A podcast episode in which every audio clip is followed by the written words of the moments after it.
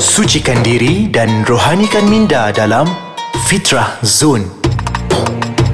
Assalamualaikum warahmatullahi wabarakatuh.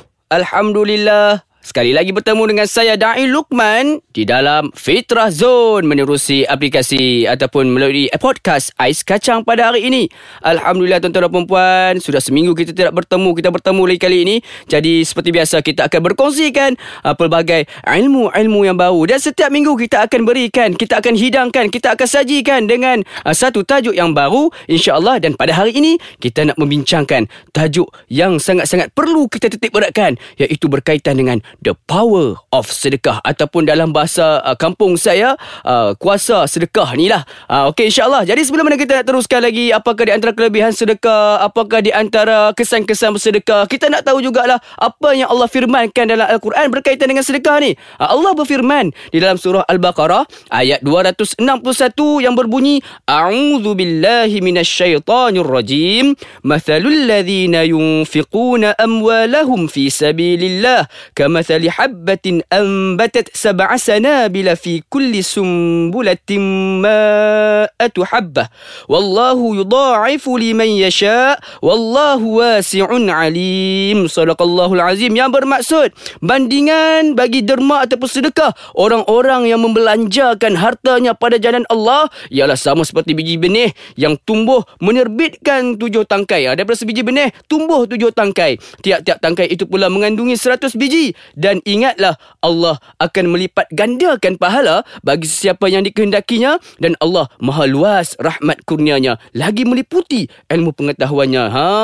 Berdasarkan pada ayat yang saya bacakan sebentar tadi tu, tuan-tuan dan puan-puan, menunjukkan bahawa satu sedekah kita berikan, Allah gandakan kepada kita 700 kali ganda. Banyak tak banyak tu, tuan-tuan? Banyak. bayangkan kita sedekahkan RM1 dekat dalam tabung masjid, di sisi Allah Subhanahu Taala seolah-olah kita dah berikan RM700. RM700 tu berapa tahun kita nak sedekah dekat masjid? Kalau sehari kita sedekah RM1, 2 tahun baru cukup RM700. Tapi dengan sebabkan kita sedekah RM1, Allah gandakan, Allah ganjarkan kepada kita dengan 700 kali ganda. Subhanallah, mudahnya nak bersedekah ni tuan-tuan, mudahnya nak buat pahala ni tuan-tuan. Tapi mengapa kita masih lagi memilih jalan untuk tidak bersedekah? Jadi sebelum tu kita tengok jugalah di antara bentuk-bentuk derma yang Allah yang ada dalam Islam ini. Antaranya yang pertama adalah zakat.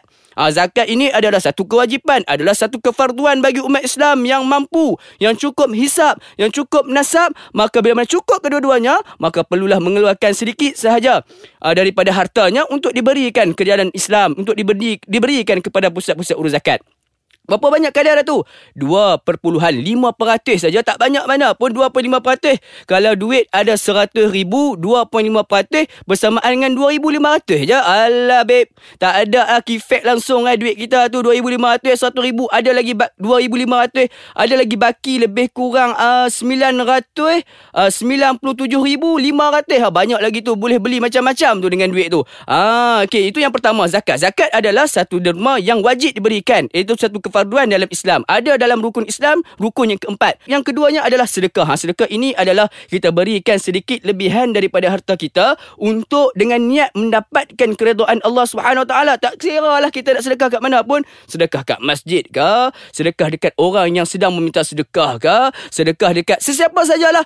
Bila mana kita berikan, itu dinamakan sebagai sedekah. Yang ketiganya, bentuk derma yang ketiga adalah wakaf. Wakaf ini adalah kita memperuntukkan harta kita untuk diletakkan ataupun untuk kita manfaatkan harta kita itu untuk satu tempoh masa yang panjang. Contoh wakaf ni macam mana? Kita tanam sepohon pokok, contoh pokok pelam ataupun pokok mangga kita tanam. Daripada pokok mangga itu menghasilkan buah-buah yang banyak, dan buah-buah itu dapat dimanfaatkan oleh orang-orang yang lalu lalang. Selama mana pokok pelam itu mengeluarkan buah, dan selama mana orang mampu untuk makan buah daripada pokok itu, maka itulah yang dinamakan sebagai wakaf. Dan yang keempatnya adalah hadiah. Hadiah ni macam-macam bentuk lah tuan-tuan. Ada hadiah hari jadi, ada hadiah orang kata apa, hadiah bila mana ada program, ada hadiah dan macam-macam lagi lah bentuk-bentuk hadiah ni. Tak perlulah saya nak sebut kat sini macam-macam jenis hadiah tu. Dan itulah di antara bentuk-bentuk derma. Okey, kita berehat sebentar saya lagi kita akan bersama untuk mengetahui apakah kesan dan juga langkah-langkah untuk kita mengharmonikan rasa untuk suka bersedekah. Tapi sebelum tu saya nak wawarkan seperti biasa, jangan lupa untuk install aplikasi AIS KACANG kita di Apple App Store Store ataupun di Google Play Store. Type saja AIS KACANG, download dan install. Dan seterusnya tuan-tuan dan puan-puan, jangan lupa untuk follow kami di Instagram kami di AIS KACANG MY. Ataupun tuan-tuan dan puan-puan, jangan lupa juga untuk like kami dan follow kami di Facebook kami di AIS KACANG. Dan tuan-tuan dan puan-puan, sekiranya ada sebarang persoalan, ada cadangan yang ingin dikemukakan, boleh kemukakan menerusi aiskacang.com.my. Kita berehat sebentar, teruskan bersama kami sebentar saja lagi di Fitrah Zone. Alhamdulillah, kembali bersama dengan saya Da'i Luqman di Fitrah Zone di podcast AIS KACANG. Jadi kita nak tahu, sebentar tadi saya dah kongsikan di antara bentuk-bentuk derma. Kita nak tahu jugalah di antara kelebihan orang yang suka bersedekah ni. Kelebihan yang pertama, Allah SWT akan tutup pintu keburukan dan Allah akan buka pintu kebaikan bagi orang yang suka menderma. Daripada Ibnu Abil Ja'ad pernah berkata, sedekah itu menutup 70 pintu keburukan dan keutamaan.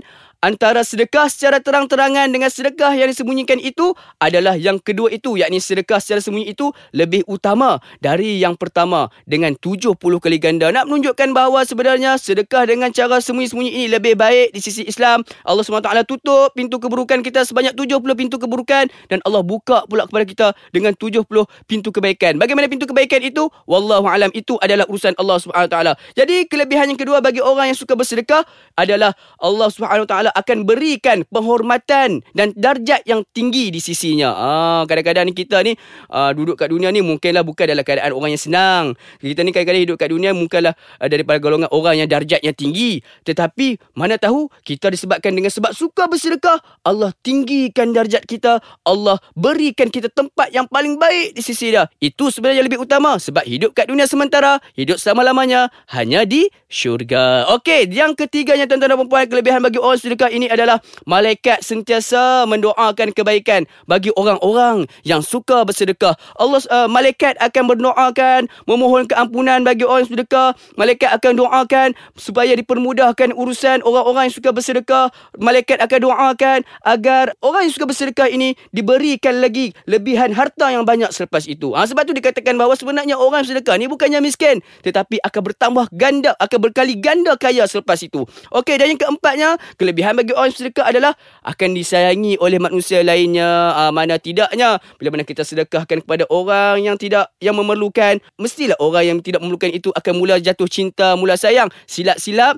mak kepada anak tu kahwinkan pula anak dia dengan kita. Mana tahu mungkin itu rezeki kita seterusnya lah.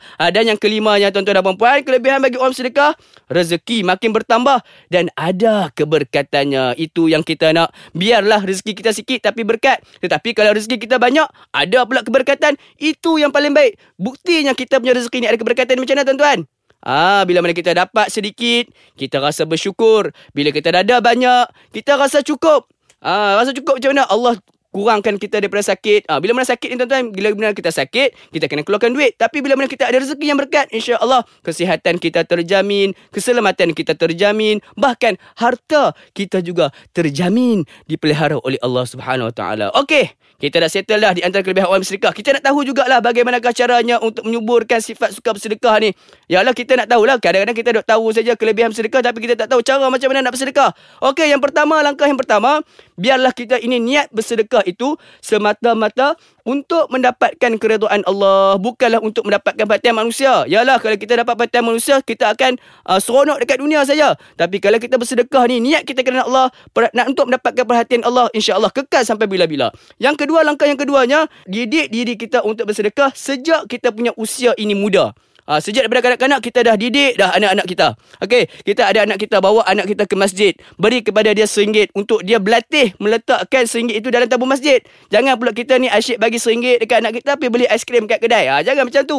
Lebih baik kita didik anak kita untuk mula bersedekah. Bila banyak-banyak bersedekah, makin lama makin tua, mereka akan mudah untuk bersedekah. Bak kata pepatah lah, melentur buluh biarlah dari rebungnya. Dan yang ketiganya, istiqamah dalam bersedekah. Biar sedikit tetapi terusan, daripada kita sekali bagi banyak-banyak tetapi hanya sekali saja kita bagi. Biarlah kita sehari kita bagi RM1.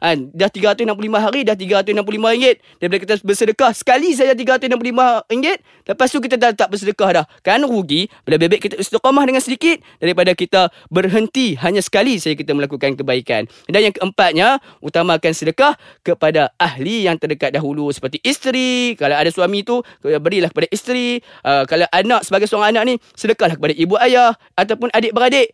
Itu adalah keutamaannya. Jadi insyaAllah, mudah-mudahan dengan sedikit perkongsian pada hari ini, hidup kita akan diberkati dan kita mulakan langkah kita untuk bersedekah, insyaAllah. Jadi seperti biasa, kita akan akhirkan. Saya pada hari ini akan ajarkan satu doa. Mudah-mudahan kita akan menjadi hamba-hamba yang bersyukur, hamba-hamba yang tidak fakir. Doanya bagaimana? Allahumma inni a'udzubika minal kufri wal faqr wa a'udzubika min azabil qabr, la ilaha illa anta. Yang bermaksud, ya Allah, sesungguhnya aku berlindung padamu dari kekafiran dan kefakiran. Ya Allah, aku berlindung kepadamu dari azab kubur. Tiada Tuhan melainkan Engkau. Wallahu alam. Mudah-mudahan kita dapat manfaat pada hari ini dan kita sebarkan pula kepada yang lainnya. Bertemu lagi dengan saya, Da'i Luqman, insya-Allah di lain episod. Sejuk-sejukkan hati, tenteramkan jiwa bersama AIS KACANG di Fitrah Zone.